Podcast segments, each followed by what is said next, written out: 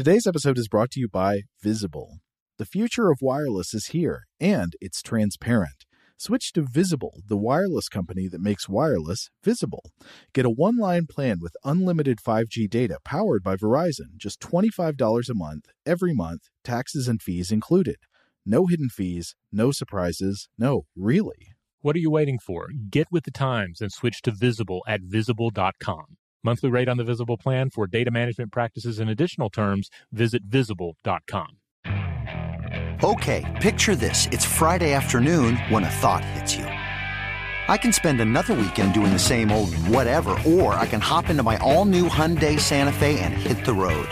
With available HTRAC, all wheel drive, and three row seating, my whole family can head deep into the wild. Conquer the weekend in the all new Hyundai Santa Fe. Visit HyundaiUSA.com or call 562 for more details. Hyundai, there's joy in every journey. Overspending on Amazon? Earn while you shop with Drop. Earn rewards on every purchase online or in store. Download Drop now and use code DROP11 to get $5 in points. Get rewarded for shopping today. When you buy Kroger brand products, you feel like you're winning. That's because they offer proven quality at lower than low prices. In fact, we guarantee that you and your family will love how Kroger brand products taste or you get your money back. So next time you're shopping for the family, look for delicious Kroger brand products because they'll make you all feel like you're winning. Shop now, in store, or online. Kroger, fresh for everyone.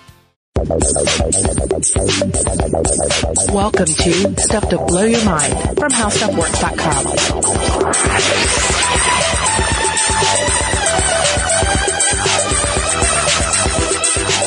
Hey, welcome to Stuff to Blow Your Mind. My name is Robert Lamb. And I'm Joe McCormick. So Robert.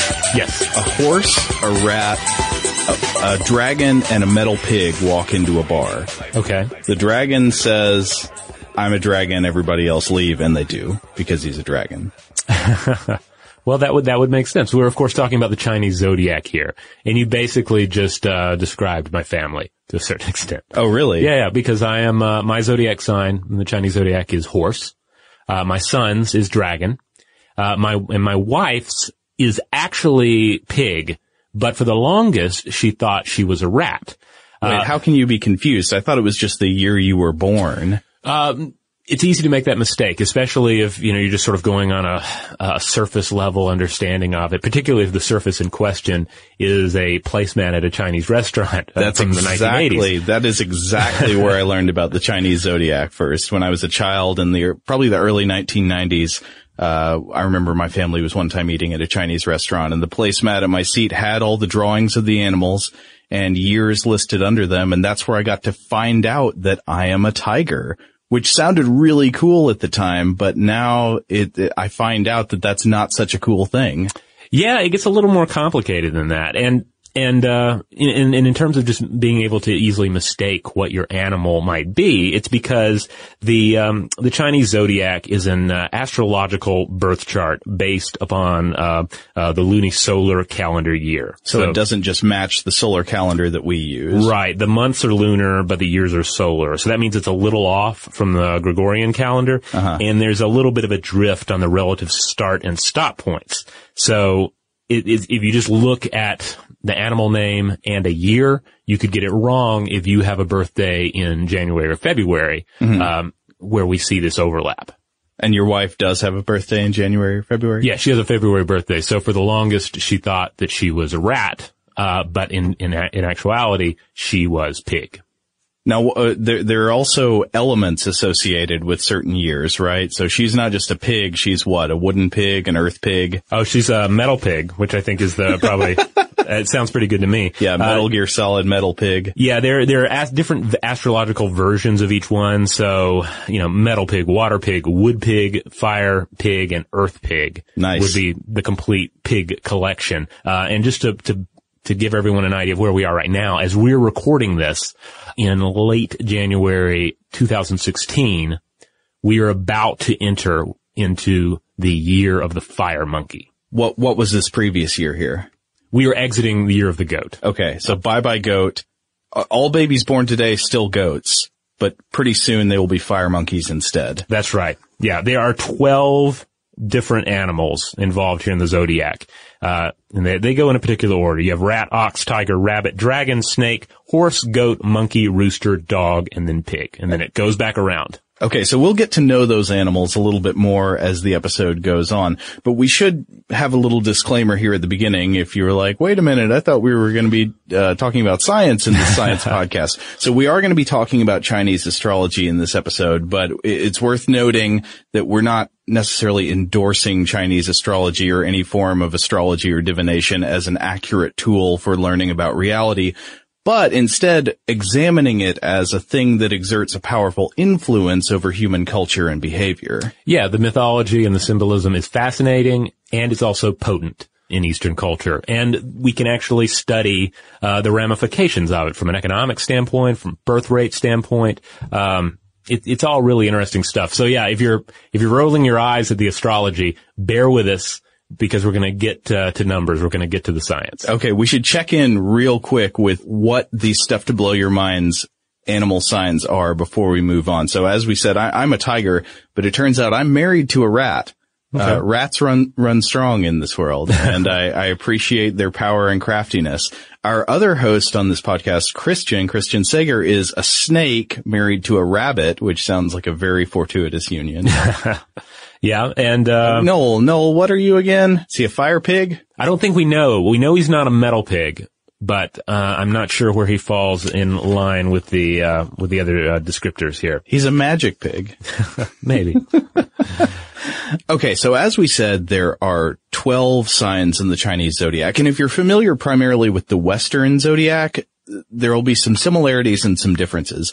Now in the Western zodiac, we primarily judge things by the time of the year that you were born. Yeah, it's seasonal in nature. And I think there are some other elements to the traditional Chinese astrology, right? There, there are things about the time of the day you were born or the time of year, but this, this one thing that makes it onto the Chinese placemat, sort of the easily recognizable large scale view of Chinese birth characteristics in, in this cultural form of astrology is based on the year you were born. Right. And there, there are 12 years in this cycle that they are those 12 animals. And what's the story? Where do these animals come from? And where do we get these ideas about what their personality characteristics are? Well, this is the way the story goes. And this is just one version of the story. So if you grew up with this, uh, or have encountered it in a, a book somewhere, you may have a slightly different version in your head.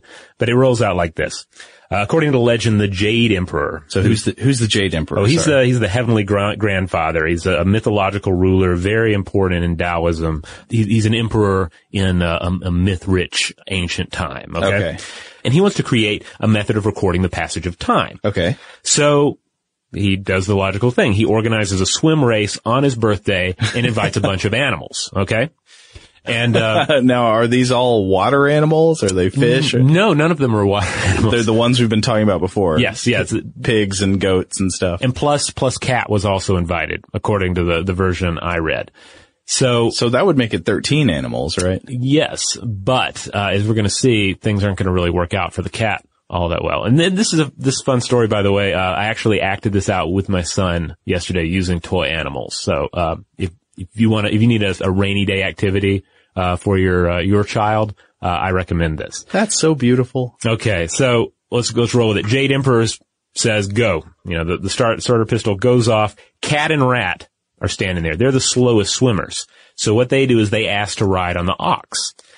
But then once they're out in the water, the rat pushes the cat off into the water, and the cat is, I guess, washed away by the current, and uh, and then the ox moves in and the ca- the rat jumps off of the ox's back and gets there first. So first place goes to to rat. Okay, so the ox is fording the river like an Oregon Trail. Yeah, and the rat rides on its back, jumps ahead, so, sort of cheats. Is this maybe sort of cheating? Well, yeah, it's cheating, but he's, I mean, he's also using his intellect and he's using, he comes up with a creative way. He knows he's not a great swimmer. Mm-hmm. He knows the ox is pretty good. This seems like a logical plan. Yeah, yeah, rats are crafty. They're like Templeton in Charlotte's Web. Exactly. So next comes the tiger. Just, you know, plunges uh, headfirst across. No, wait a minute. Can tigers swim? Uh, the cat can't swim. Why can the tiger swim? Oh, the cat can swim. The cat was just um, pushed off. Not a good swimmer. Not a good swimmer. The tiger can swim, makes it across. Next comes the rabbit. Rabbit's not a good swimmer, but the rabbit crosses the river by hopping on the stones. Mm-hmm. Then comes Dragon, and Dragon's of course going to be very important. We're going to discuss Dragon in, in uh, more depth here in a bit. But being a flying cosmic creature, uh, he could have easily come in first, but uh, along the way he realized he needed to stop and uh, generate some rain to control the weather and then continue on his way. So he wasn't even really that concerned with winning this thing. Uh-huh. He had more important duties to attend to. Right. So he's a, a magnanimous runner up. He Right. could have easily won by flying, but he, he had other things on his agenda. Exactly.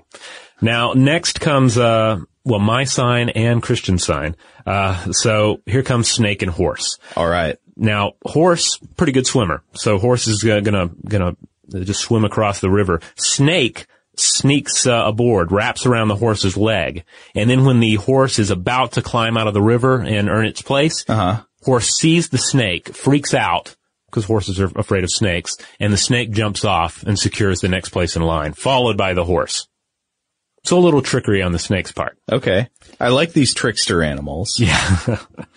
now next comes in this order goat, monkey, and rooster. But the interesting thing here is that they all apparently work rather well together. And uh, the Jade Emperor is very appreciative of this. It's a good, good teamwork, guys. These three, did they build a raft? Did I read that? I believe so. I think that's in some of the, the versions that that's their, their method of teamwork. Nice. Yeah. Otherwise, I guess, you know, they could pile on each other's heads or something and walk across. Yeah, that's smart. Okay, who's next? Well, next comes Dog. And Dog is a, the strongest swimmer of the bunch, but he's also easily distracted. So basically he just played and splashed in the water for most of the race and then realized, oh, I need to actually get across. Man, aren't dogs great?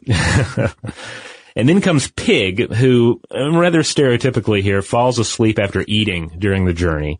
So he's a, a very late uh, uh, arriver to the other side. So this is in the classic tortoise and the hare story. The pig is the hare in this version. He just decides to take a nap. Yeah, yeah, and uh, uh, and then finally, finally, the cat makes its way across the river after being betrayed by the rat earlier. But the cat is too late to qualify, so the cat does not make it into the uh, official Chinese zodiac, and is it's instead just left on the outside, hating the rat for all eternity. Man, that's harsh. Yeah. So it's a, it's, an, it's a fun little story. It's, it doesn't give a perfect description of all the, um, the, the, the, the astrological significance of each animal, but gives you kind of a base understanding. And it's far better than some of the other, there's actually one version where apparently the Buddha simply calls all the animals together and names years after them, which sounds like a pretty boring party. Yeah, why not have a river race? I mean, you can't make a reality show out of Buddha naming people. Yeah.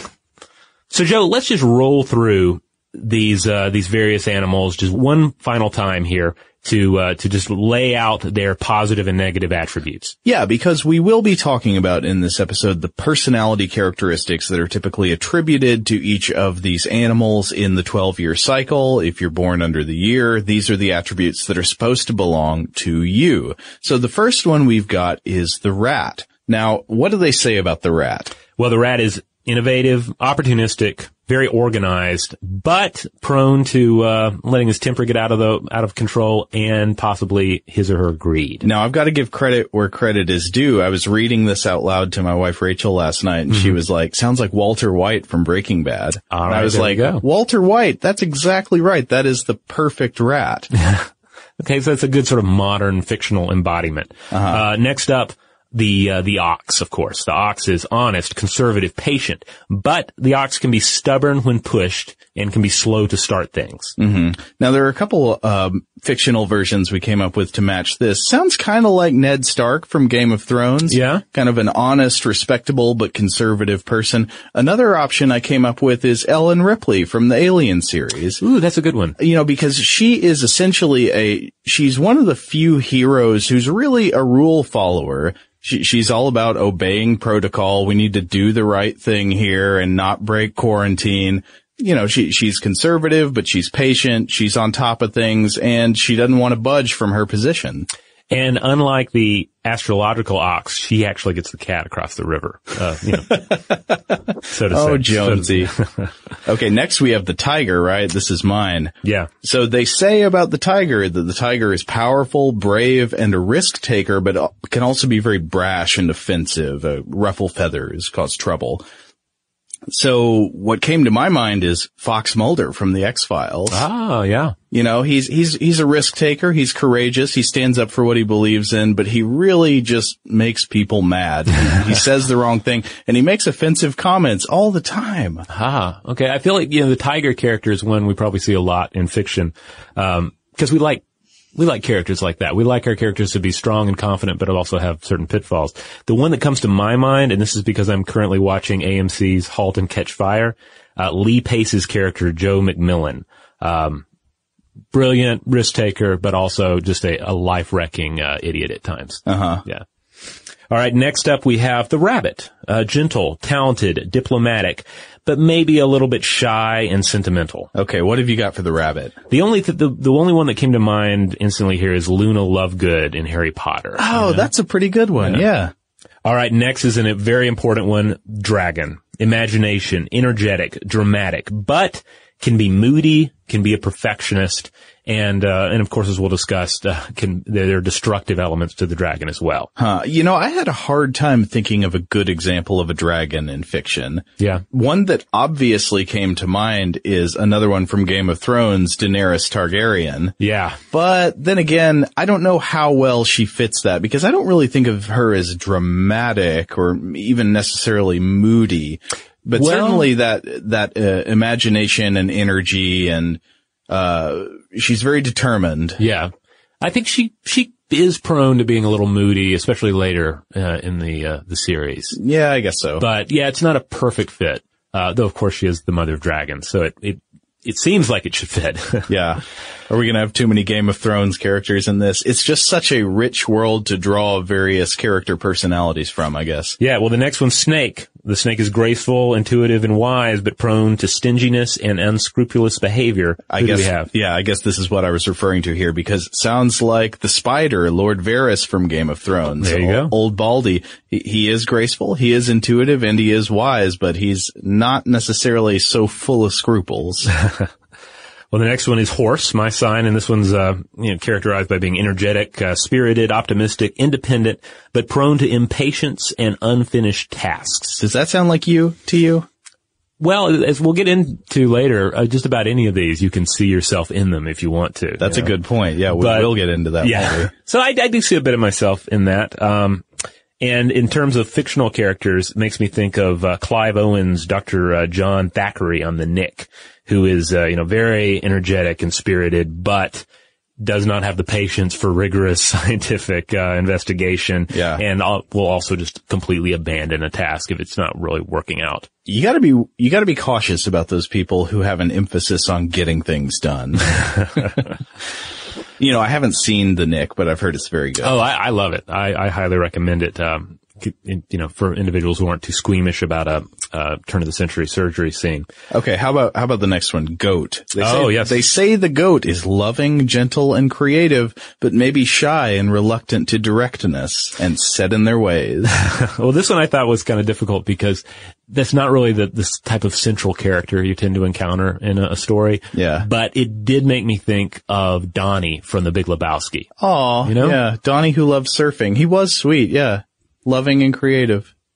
All right. Next, we have the monkey. When again, we're about to enter into monkey. Uh, smart, happy, curious, energetic, but prone to overconfidence and all the pitfalls that come with overconfidence. So the one that came to my mind based on this is Tony Stark from Iron Man. So this oh, is a oh, guy yeah. who, who likes to have a good time. He's curious. He's full of energy. He's very smart, but he's kind of full of himself. Yeah, I think that's a good, a good fit. All right, next up we have Rooster. Rooster is punctual, reliable, independent, but maybe a bit conceited. This one was a hard one for me to to really think about in terms of uh, modern fiction. But yeah, again, how many characters can you think of that are known for punctuality? Yeah, and being vain without being just like movie vain or uh-huh. Dorian Gray vain.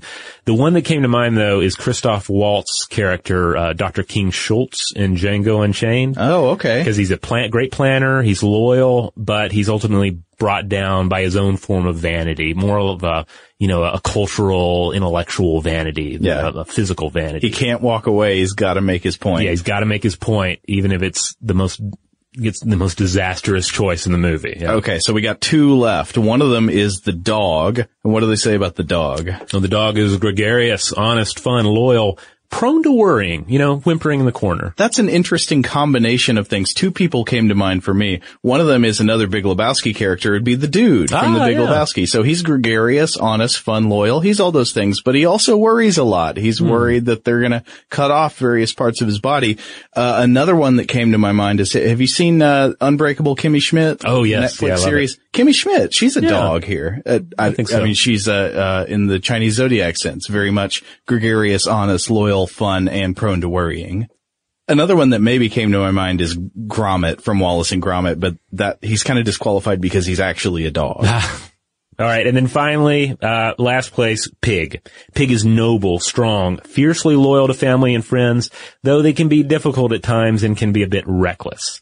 This is this is another one I got to credit to my wife Rachel. I was r- talking to her about this last night, and she was like, "Mrs. Voorhees from Friday the Thirteenth. But a strong mother, right? Yeah, Um, uh, well, another mother that comes to mind from Game of Thrones, Cersei Lannister, who, uh, for all her faults, and she has many, she's very loyal to her children. Uh, specifically, and pretty much only to her children. You know, it's all about protecting her children, and she can be a bit uh, reckless uh, outside of that.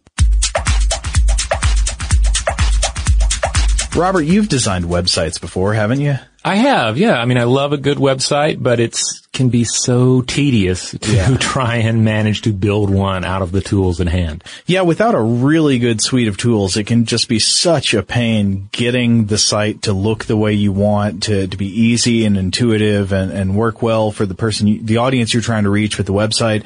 But fortunately, it doesn't always have to be such a pain. That's right, because now we have a new set of tools at our disposal thanks to Squarespace. Right. Squarespace is there to make it easy, simple, intuitive, and very professional. So it gets you a site that looks professionally designed, even if you don't really have any skills with web design, or if you do, regardless of skill level, you don't need to know how to code a web page. Uh, and that's crucial because I feel like anytime I build or augment a website myself, I have to relearn very primitive coding. And you can get a free domain if you sign up for a year. Yeah, and we want everyone listening here to have the same opportunity. So why don't you start your free trial today at squarespace.com and when you decide to sign up for Squarespace, make sure to use the offer code MINDBLOWN to get 10% off your first purchase. Again, the promo code is MINDBLOWN. The product is Squarespace. Go try it out and build that website you've been dreaming of. Okay, so that has been the basic crash course on the, the, the very popularly, broadly accessible version of the Chinese zodiac. Uh, but now we want to get more into the specifics about the scientifically measurable effects of belief in the Chinese zodiac, what people think about it, how it influences culture, and what uh, economic and sociological influences it might have. And I know what a lot of you are thinking too at this point, that it's one thing to think about a seasonal zodiac having as an effect, right? You know, this individual was born in winter, this one in summer, uh, et cetera. But, you know, how could everybody in a single year have the same basic personality type? It just, it's unbelievable. It's just ridiculous, really. Like everybody born in the year of the dragon is not going to be this massive go-getter leader person. Uh, everybody born in the year of the rat is not going to be is not, not going to be this unscrupulous individual. Um, so how does it work? How does it end up, uh, you know, playing into our perceptions of self, uh, our perceptions of what our offspring should be, and and you know, even how we should hire people? Yes, and now we're going to turn our attention to the dragon child, the children born in the year of the dragon. Why is the year of the dragon considered special in the Chinese zodiac? Ah, well, this this is a great question, and uh, and I promise I'm not going to spend an, an excessive amount of time here. Uh, we're going to maybe do an episode on dragons later on, uh, but but just to to be brief about it. You know, the Western dragon is this earthy, wormy, often downright infernal creature. The Yeah. Eastern dragon is a celestial creature.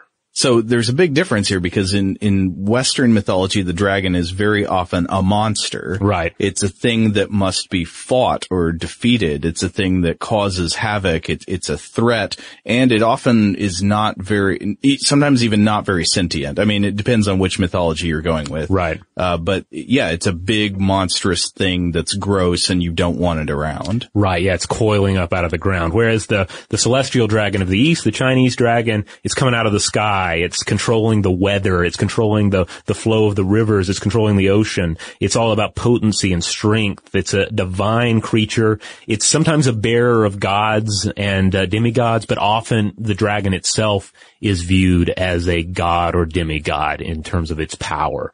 It's not only an important creature among the, the, the Han people, the primary ethnic group in, uh, in China, but also, uh, for the other 56 ethnic groups. The, the dragon is, is old and just, and, and predates the other, uh, uh, religions and philosophies that flowed into China, such as Taoism, Buddhism, mm-hmm. um, Islam, uh, uh, etc.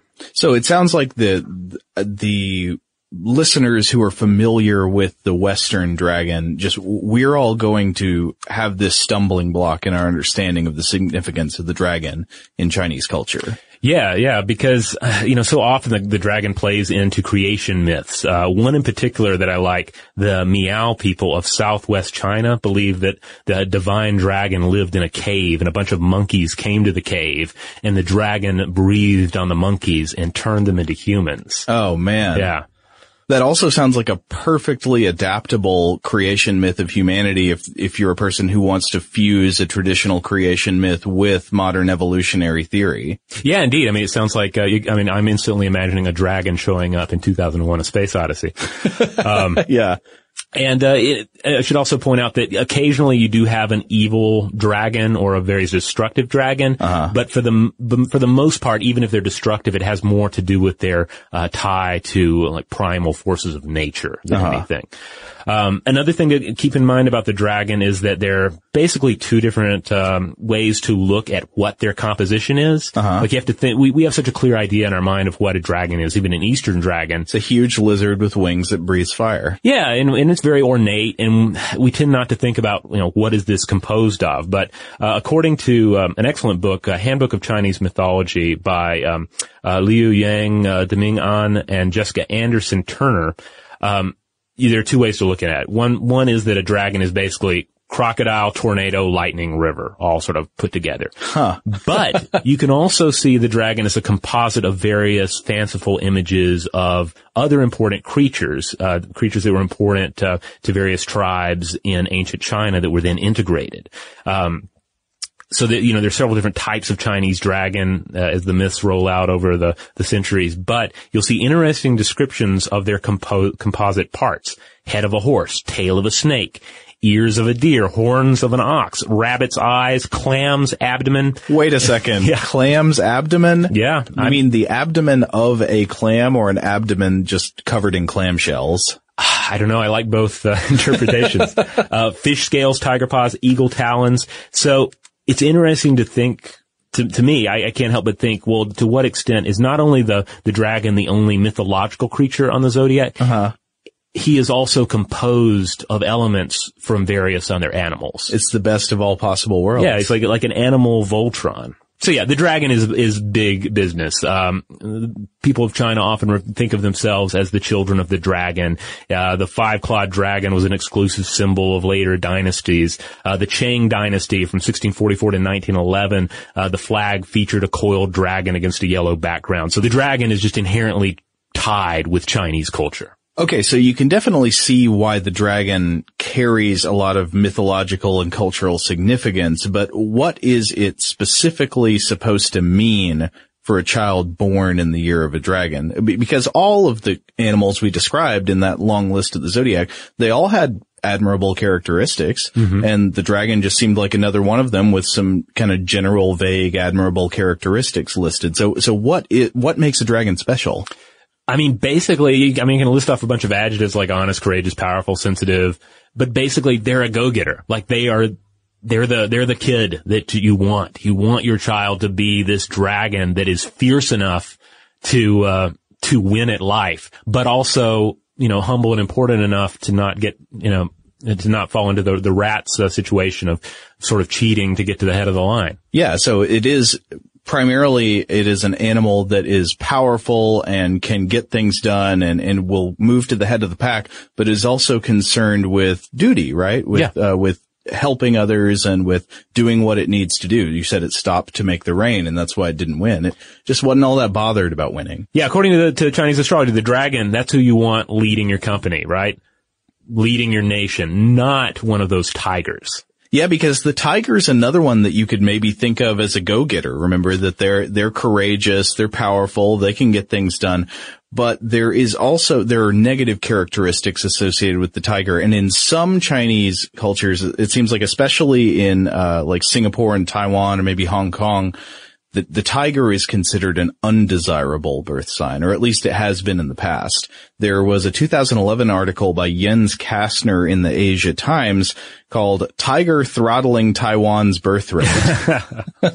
and it, it says that it lists some years of the tiger. It says whoever was born in 1950, 1962, 1974, 1986, my birth year, or 1998 tends to question authority and is therefore likely to cause trouble for himself, his family, or his employers at some stage in life. Yeah, I think this was also the article that pointed out that some um, firms would actually hire a fortune teller to go through um, the applications that were coming in, to go through the resumes and look at the birth years. Hmm. Yeah.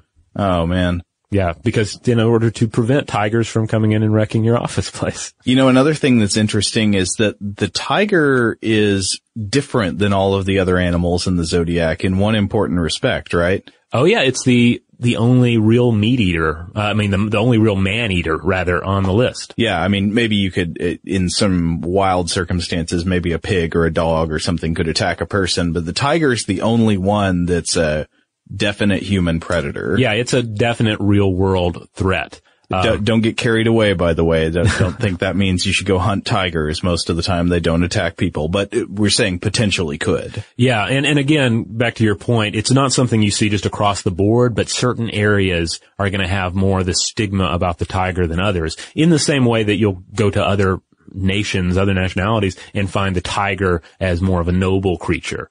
Uh, so it, it just varies depending on where you are.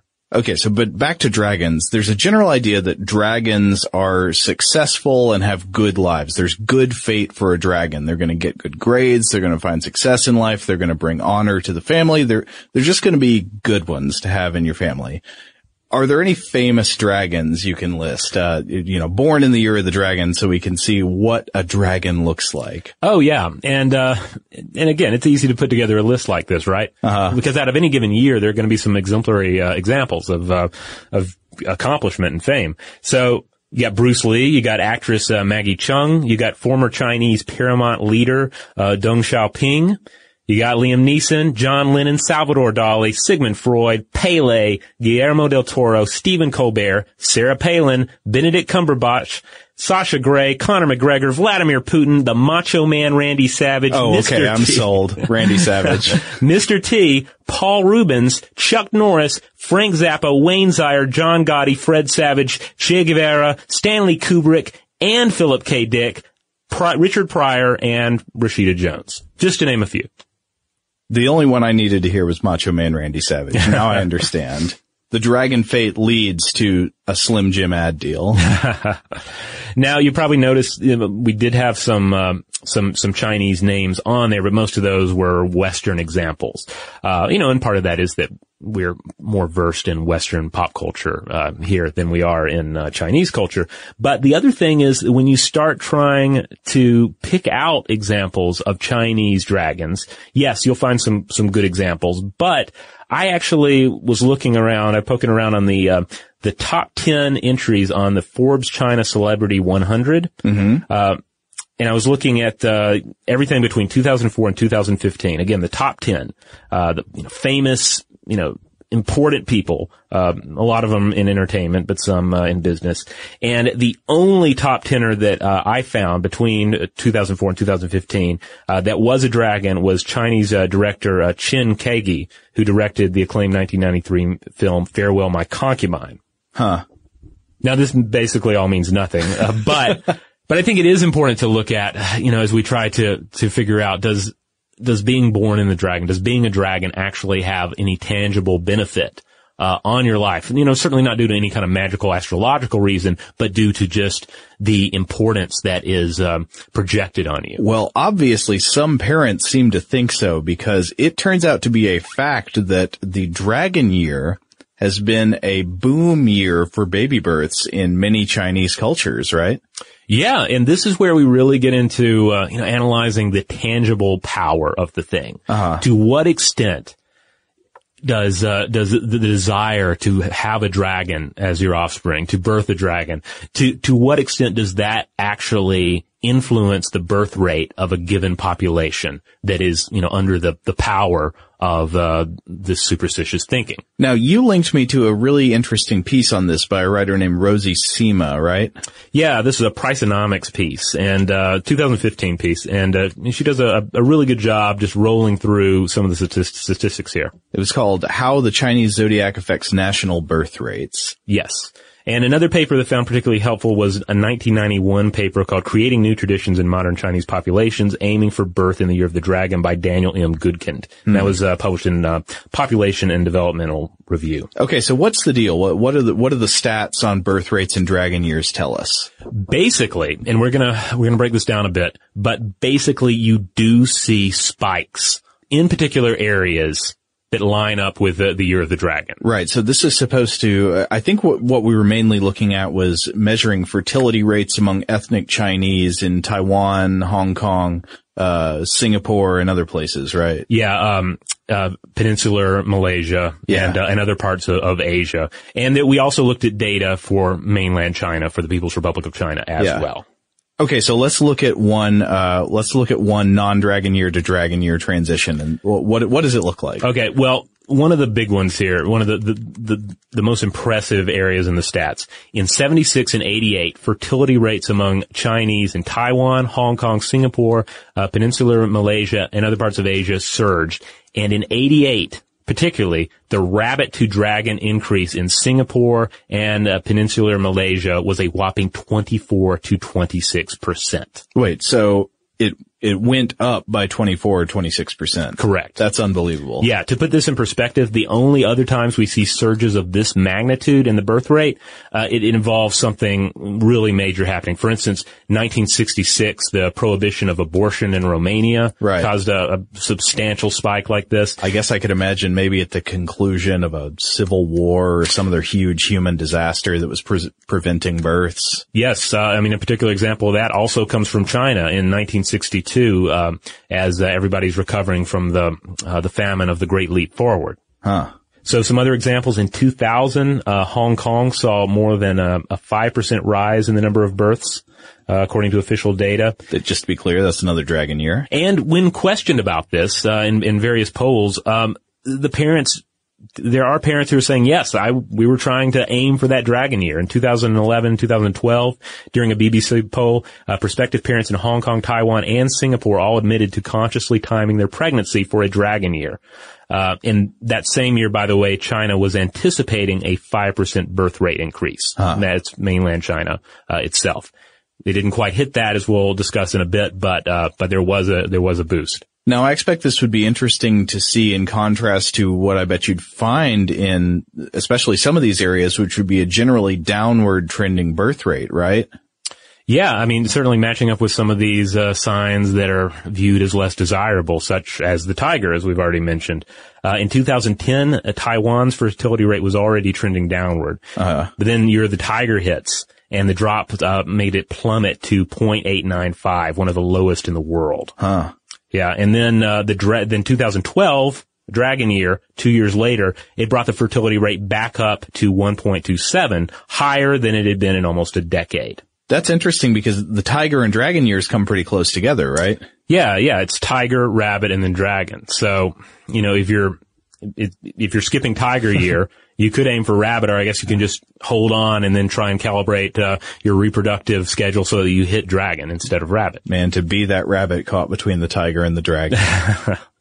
It's worth noting that the, population, these population trends have an impact on a number of factors, from you know, just an individual dragon's uh, school experience and college aspirations to the effects on institutions and services. I mean, imagine a hospital or school rolling with the lull and boom of tiger and dragon years. Oh yeah, or imagine if there's a huge surge in, in the number of children during a dragon year. Imagine the year all of those children start leaving school and entering the workforce. Right. I mean, there's going to be a suddenly way more supply of, of adult workers than there was, than the market was prepared to absorb. Right.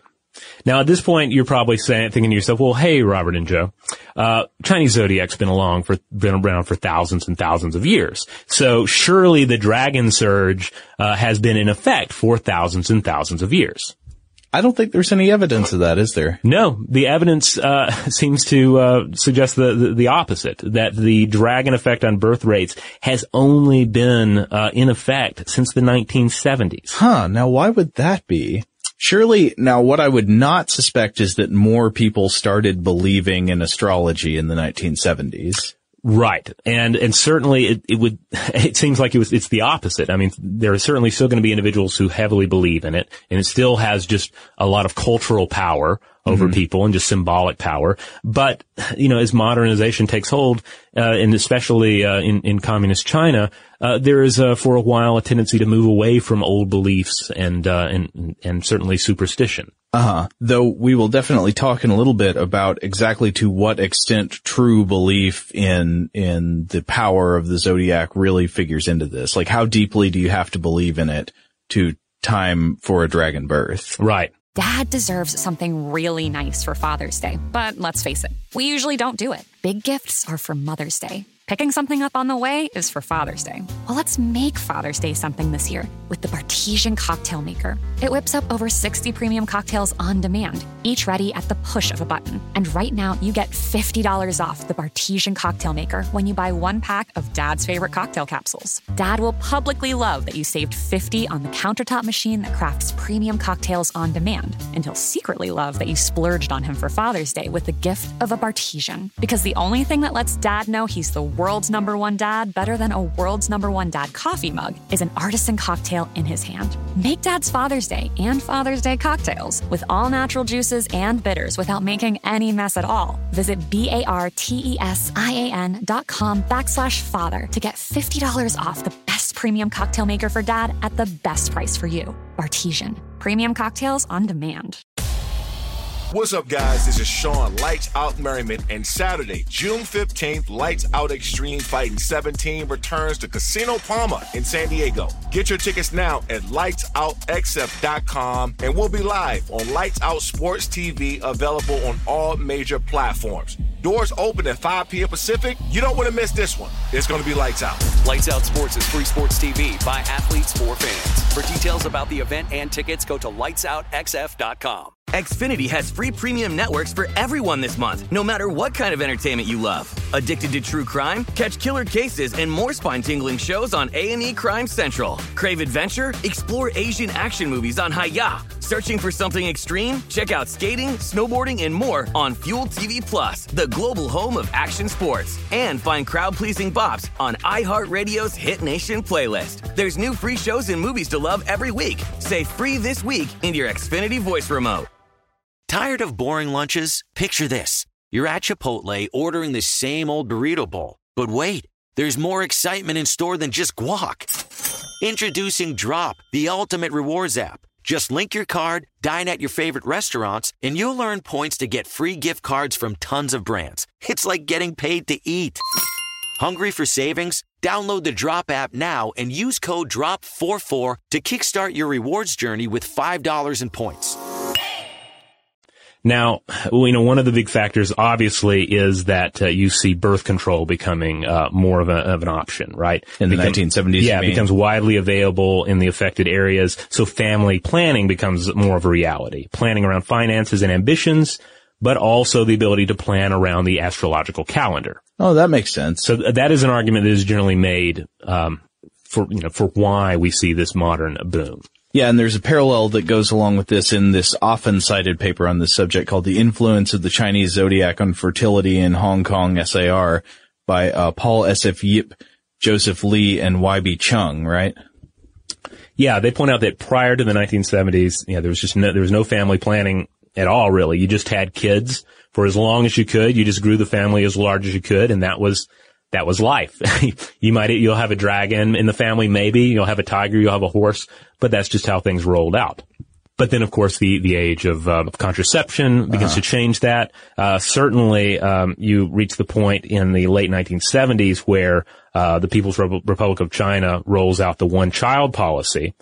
And, uh, this it's believed might have had uh, an effect on um, zodiological uh, birth timing as well. Now that brings us to another interesting question, which is the the mainland China itself, People's Republic of China. We've been talking about places like Hong Kong, Singapore, uh, Malaysia, Taiwan, but there seems to be some disagreement, uh, or at least some ambiguity in the numbers about to what extent this phenomenon has presented itself in in China, right? Yeah, because you, you just don't see those same spikes in, in the data for mainland China, at least until 2000, if not 2012. Now, I have to admit that I was a little, I was a little confused by the numbers here because I was seeing some conflicting reports about whether this, uh, this dragon birth surge does show up in China or not for the past couple of cycles. Yeah, because um, on one hand, I, saw a stat that said uh, China's crude birth rate was 6.8 percent higher in 2000. Uh, but then some uh, other data, particularly uh, some data in that um, Priceonomics uh, paper, uh, seemed to, to show it as being rather flat for 2000. Mm-hmm. But when you when you do look at uh, the statistics from uh, 2011, 2012, 2013, according to uh, the website Statistica, the number of Chinese births went from 16.04 million in 2011 to 16.35 million in 2012. So there was a 1.9 percent bump uh, in the birth rate then. Uh, but then in the years to follow, you see 16.4 million births in 2013, 16.87 uh, million in 2014. So the growth continues regardless of the sign. Huh. Yeah. Oh, okay. Now, there are different, you know, there are different ways to, to look at that. Uh, uh, I've seen it argued that that essentially the population is just so vast in mainland China that any um, any boost that's taking place in various regions is just going to be lost in the just just in the, the weight of the, uh, of the population data. Right. So there might be some parts of the culture where the dragon births do prevail, but th- it's just become such a small blip on the radar of Chinese population dynamics that it doesn't really show up as a very strong trend. Yes. To see the strong trend, you have to look to Taiwan, Singapore, those other examples. Okay. Now this brings us back to the question of, of why, right? Yeah. Why is, why is in a modern setting, why is this, this ancient, uh, superstitious manner of thinking why is this suddenly exerting more control in some areas uh, of, of Chinese culture? Well, few things to, to keep in mind here. First of all, this first point comes to us from a paper creating new traditions in modern uh, Chinese populations aiming uh, for birth in the year of the dragon. This is that Goodkind article. Mm-hmm. Uh, it points out that Chinese astrology traditionally places more emphasis on the day and hour of the birth rather than the year. Huh. So, uh, because if you break down the traditional Chinese day, it's composed of 12 hours, one for each uh, animal that we've already mentioned. Um, so therefore, the roots here seem to be perhaps less the 2000 plus year tradition of Chinese astrology, and rather it's more a matter of a, a, cloud of loose modern folk beliefs. That's interesting. Yeah. So it's not so much that people are, are deeply superstitious or deeply involved in, you know, ancient Chinese magical beliefs but there's more just kind of like, it's the placemat zodiac.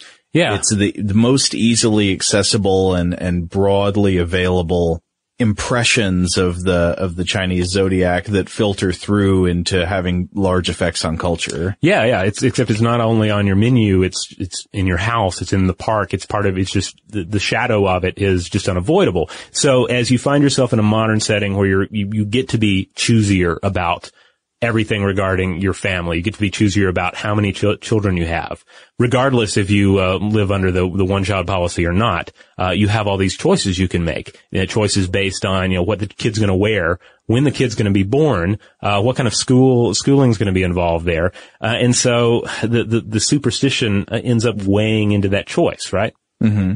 Another factor to keep in mind here, and this was uh, brought up by uh, by Goodkind in his article, is that, uh, you know, we, we, we make arguments about modern contraception and their role. Right. That was one explanation offered Right. for why this didn't show up until the 70s. Yeah, because suddenly people can choose uh, when they're going to have kids. But as he argues, ancient texts indicate that there there were various methods on the table to adjust sexual behavior and aim for the dragon birth if that's what a couple wanted. Huh. I mean, you had infanticide, you had um, you know abortive agents you could get from an, a Chinese apothecary, but uh, of particular note uh, for Goodkind was uh, Taoist practices of uh, of semen retention. Huh. And this, uh, I don't want to go down a rabbit hole here too much, but, um, but basically this gets into, uh, yin and yang and, uh, male and feminine energy and this, uh, Taoist idea that if you could control your ejaculation and ejaculate less semen during intercourse, then you could better retain your yang energy and possibly even absorb uh, a little bit of your partner's uh, yin energy. You wrote about this in, uh, you had a post about the fox spirit, didn't you? Yeah, yeah, it, it plays into that a little bit because the fox spirit is a, fe- a feminine creature that can drain you of your vital yang essence. Basically, the main idea here is that there were were various uh, pseudo uh, um, alchemical sexual practices to control ejaculation. And granted, the the emphasis here wasn't on contraception; it was more on you know, this magical belief system of yin and yang.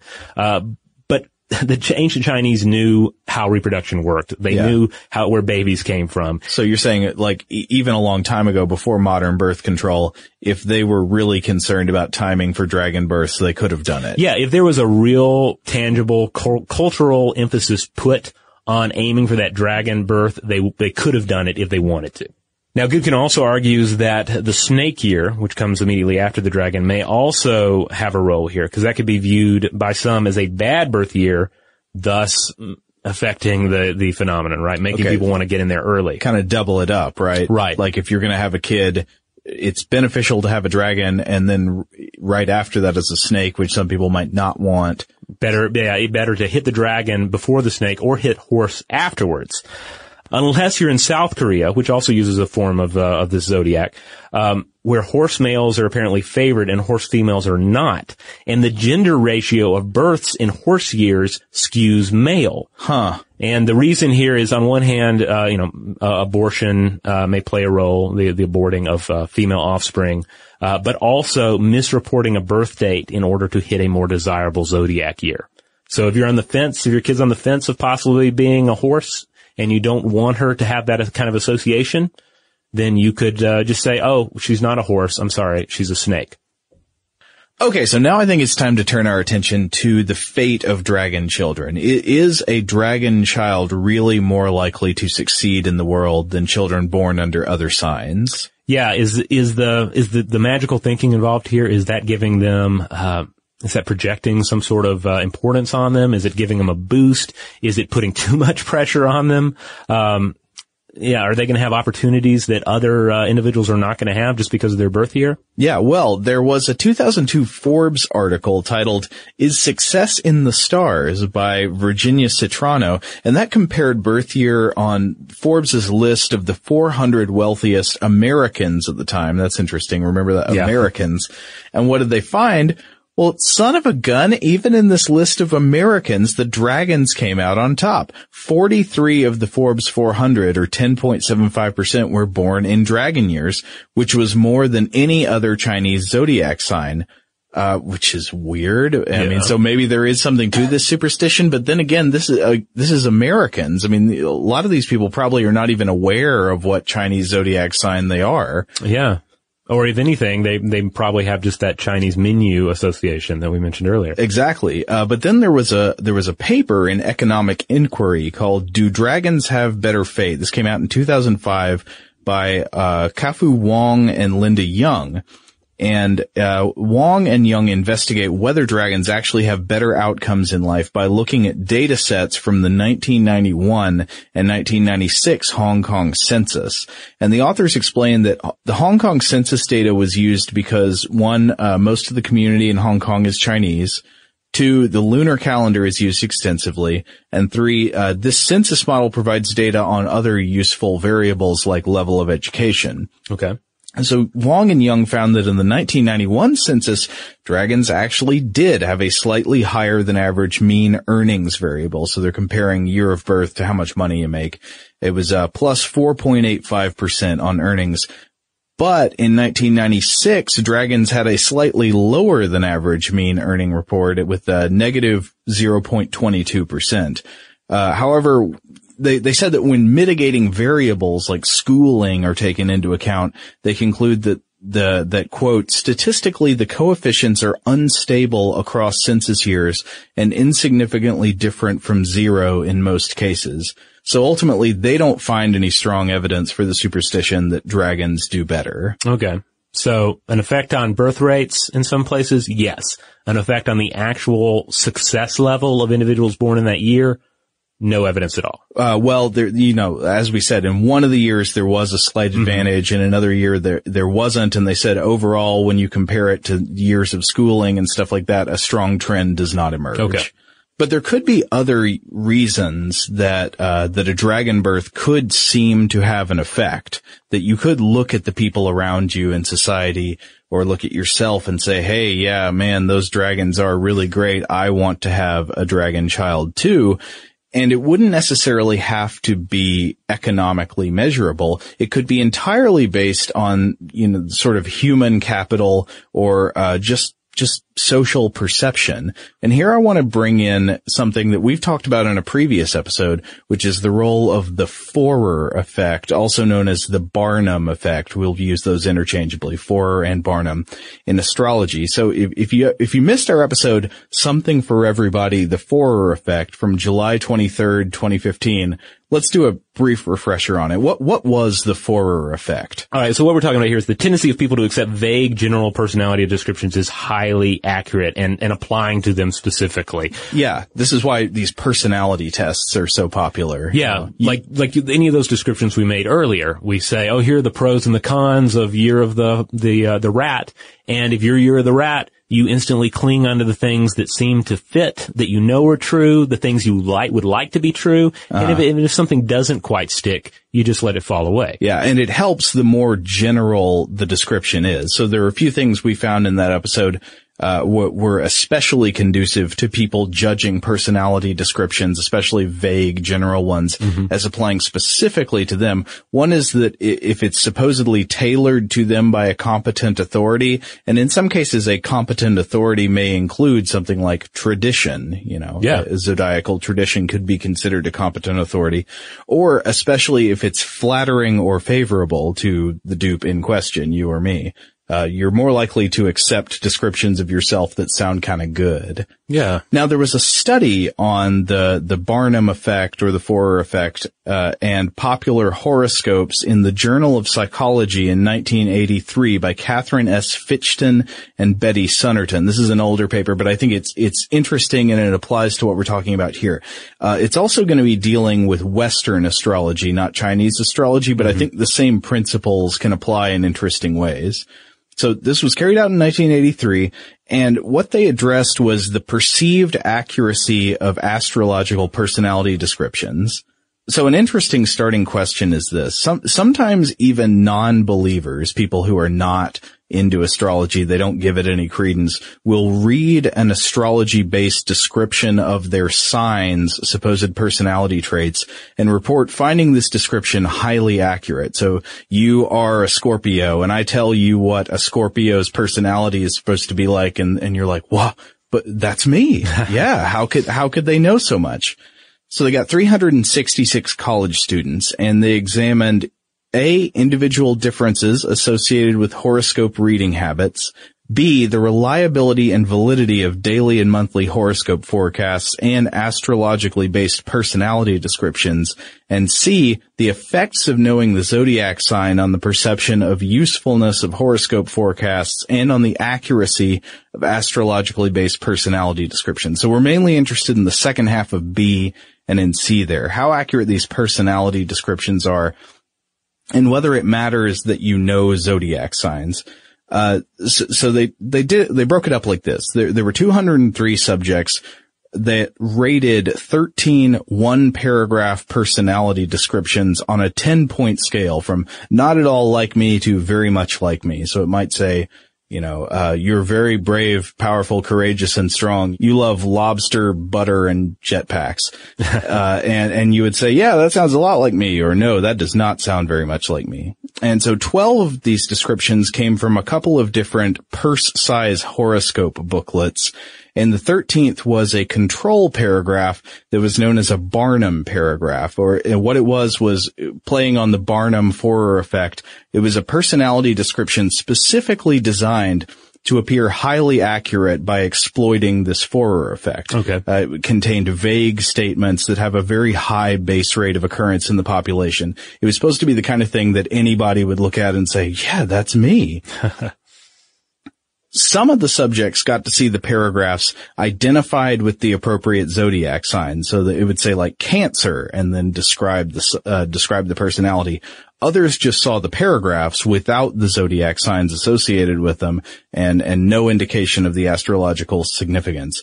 Uh, and one of the things before I report the results is that it's it's important to emphasize that this was studying self-perceived validity, mm-hmm. not externally verified validity. So it's what people's idea is of how well it describes them, not how well it actually matches any external behavior. Okay. And interesting too here is that on one hand we have the description and then on the other hand we have a description with the symbolic power of the zodiac. Yeah, yeah, exactly in a separate part of the paper, one that we're not really focusing on, they found that the daily and monthly forecasts were unreliable. You know, so when it tells you like, hey, what, uh, you know, what you're going to need to do today as a cancer is not choke to death on a hot dog and yeah. make an, make an investment with somebody who offers you an opportunity those kinds of things, they match those to previous days and, and it turned out that these had no effect whatsoever. They, they were not any more reliable for the one zone zodiac sign than for the other ones. Yeah, they were so specific that they just didn't hold up. Yeah, the, the, these were the forecasts for events, but the personality descriptions, on the other hand,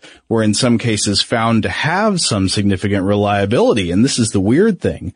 They say, quote, an average of 4.12 of the 12 personality descriptions were matched correctly by the 17 subjects. The probability of such results being due to chance is less than 5%. Hmm. So that's kind of weird. So when no identification of personality descriptions with zodiac signs was supplied, the subjects, first of all, they clearly liked the Barnum paragraph the best. Yeah. the one they thought that most accurately described them was not a zodiac paragraph at all. It was just uh, this Barnum paragraph that's supposed to match anybody. But when the subjects knew the zodiac signs associated with the descriptions, they tended to think that their own sign's description was more accurate than that of the 11 other signs. But there was an unexpected finding. With one of the two astrology books, the Purse Book B, the second one, even when the descriptions didn't have the zodiac sign matched with them, people found their own.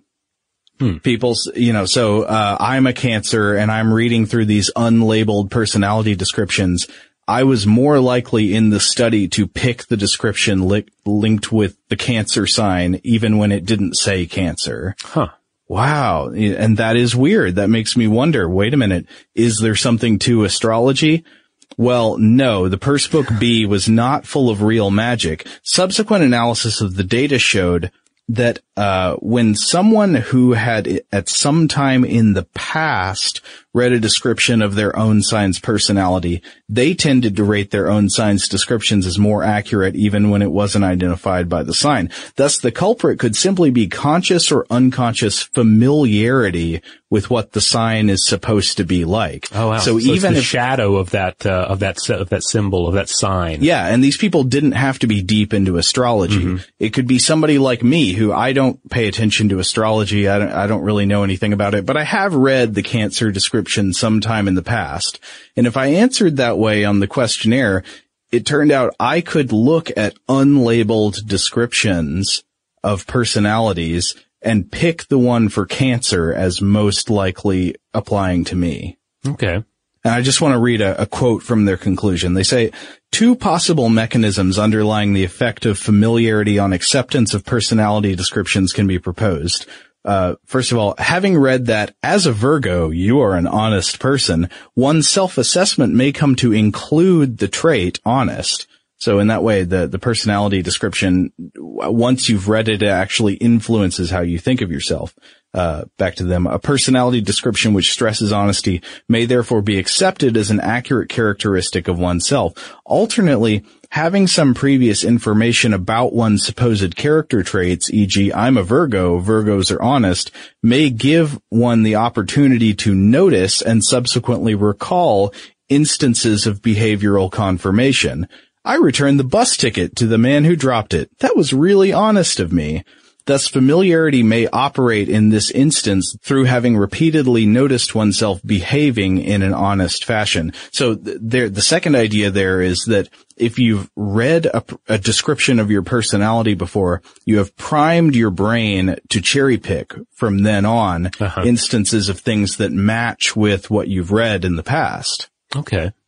And this, I feel like this makes particular sense, uh, when thinking about the Chinese zodiac because, you know, talking about how these different zodiac signs and symbols, uh, and how they, they end up casting the shadow on our life and you just can't avoid it just subconsciously thinking about it. I feel like the, the Chinese zodiac signs are even easier to just casually fall into because yeah. they have that animal at the center. They have that yeah. personality that so, I mean, you, you look at the pig you have enough uh, familiarity with stories of pigs and reality of pigs, you have some idea of what that personality consists of. Yeah, totally. The animal character brings a level of personality to the characterization that I think is just not present in many of the Western zodiac signs. Yeah, I mean, especially if you're stuck with like Pisces with the scales or whatnot. Right. Yeah, I always wanted a scorpion. I'm some scales.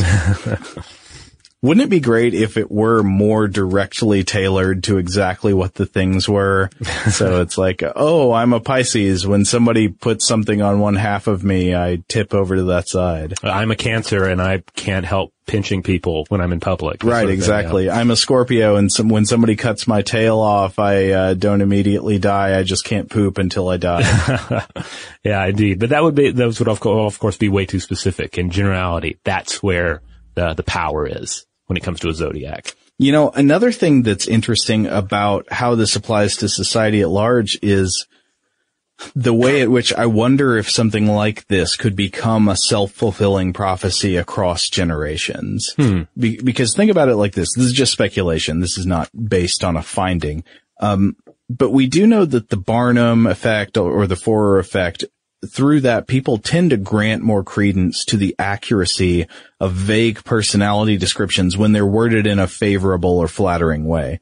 So for this reason, I think it might be sensible to guess that dragons are more likely than other people to believe in the virtues of dragons. Wouldn't yeah. that make sense? Yeah, because the sign, like if you're a pig, some people are going to have some issues with that. In fact, it's worth remembering that uh, there are um, Chinese Muslims, and uh, mm-hmm. I understand for a, for a Chinese Muslim, this can be kind of rather problematic, and you end up not referring to the year of the pig as the year of the pig uh, directly. Uh, because of the the pig's um, uh, status in Islamic culture. Yeah, yeah. So totally, I, I, I can see how one's uh, like the positive or negative qualities associated with the thing can affect the extent to which you believe in it. Mm-hmm. So if you're a dragon, you might be more likely to believe in the virtues of dragons.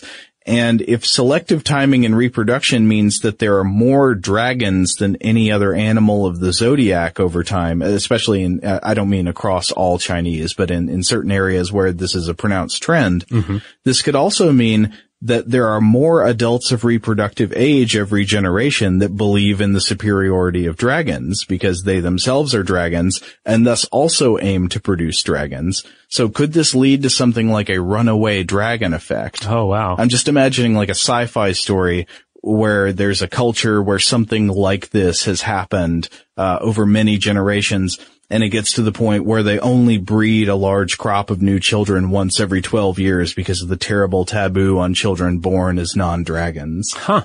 I like that sci-fi vision there, Joe. Somehow I suspect that's probably not going to happen in the real world, uh, because there are just enough other factors controlling when people give birth. A- and the fact that, as we've said, it doesn't seem to be that people are are strongly motivated by a powerful belief in the Chinese zodiac and and like that this is the main thing deciding when when they have a child, but that maybe if it's convenient, it might kind of push you a little bit in that direction. Yeah, even just some scales. Yeah, some vague, loose cultural knowledge.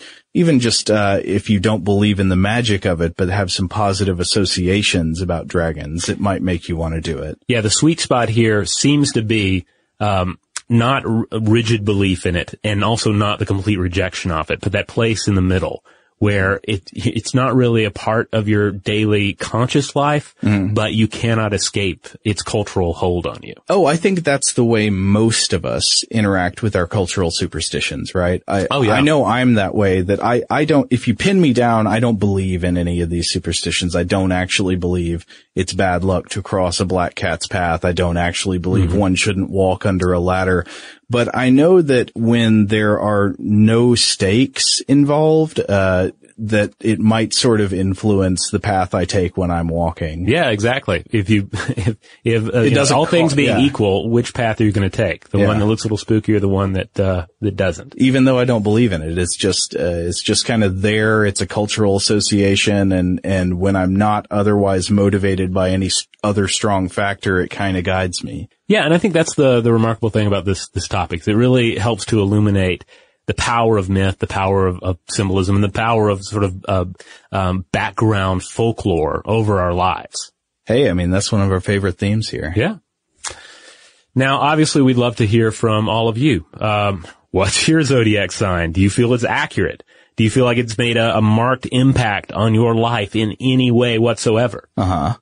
And uh, we know that uh, we have listeners who grew up in Chinese households as well. If so, I'd love for you to share your experience with us on these matters because obviously the, the Chinese zodiac is going to cast more of a shadow on your life uh, than it did on ours. Oh, one of the things I would love to hear is if you're a person who knows more about the Chinese zodiac, who understands some of the complexities that are no doubt lost on us. I mean, you know, we, we only have the, that, that placemat kind of understanding, I think. Yeah, placemat and then, you know, some, some book learning on top of that, but, but that's about it. Yeah, if, if you if you are somebody who knows a lot more about the complexities of the Chinese zodiac and wants to wants to get in touch with us about that, we, we'd love to hear from you as well. Exactly. And hey, in the meantime, head on over to stufftoblowyourmind.com. That's the mothership. That is where you will find all the podcast episodes, including this one. And I'll make sure that the landing page uh, has some links out to related material on the site, uh, as well as some of the resources we used in researching it. Uh, also, there are videos there. There are blog posts. You'll also find links out to our various social media accounts, such as Facebook, Twitter, Tumblr. Uh, we are blow the mind on all of those. And if you want to get in touch with us about any of those things we brought up just a little while ago, you can email us at blowthemind at howstuffworks.com.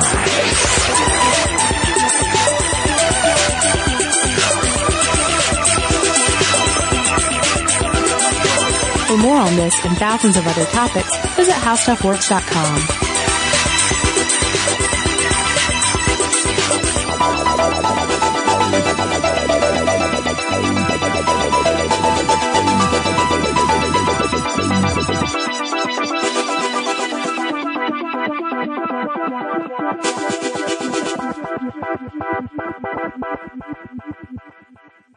Today's episode is brought to you by Visible. The future of wireless is here, and it's transparent. Switch to Visible, the wireless company that makes wireless visible. Get a one line plan with unlimited 5G data powered by Verizon, just $25 a month, every month, taxes and fees included. No hidden fees, no surprises, no, really. What are you waiting for? Get with the times and switch to Visible at visible.com. Monthly rate on the Visible plan for data management practices and additional terms, visit visible.com. What's up, guys? This is Sean Lights Out Merriment, and Saturday, June 15th, Lights Out Extreme Fighting 17 returns to Casino Pauma in San Diego. Get your tickets now at lightsoutxf.com, and we'll be live on Lights Out Sports TV, available on all major platforms. Doors open at 5 p.m. Pacific. You don't want to miss this one. It's going to be lights out. Lights Out Sports is free sports TV by athletes for fans. For details about the event and tickets, go to lightsoutxf.com. Is getting gas at Shell burning a hole in your wallet? Get the Drop app. With Drop, you can earn free gift cards just by filling up your tank. Download Drop now. Use code DROP88 to instantly receive $5 in points. Xfinity has free premium networks for everyone this month, no matter what kind of entertainment you love. Addicted to true crime? Catch killer cases and more spine-tingling shows on A&E Crime Central. Crave adventure? Explore Asian action movies on Hi-YAH. Searching for something extreme? Check out skating, snowboarding, and more on Fuel TV Plus, the global home of action sports. And find crowd-pleasing bops on iHeartRadio's Hit Nation playlist. There's new free shows and movies to love every week. Say free this week in your Xfinity voice remote.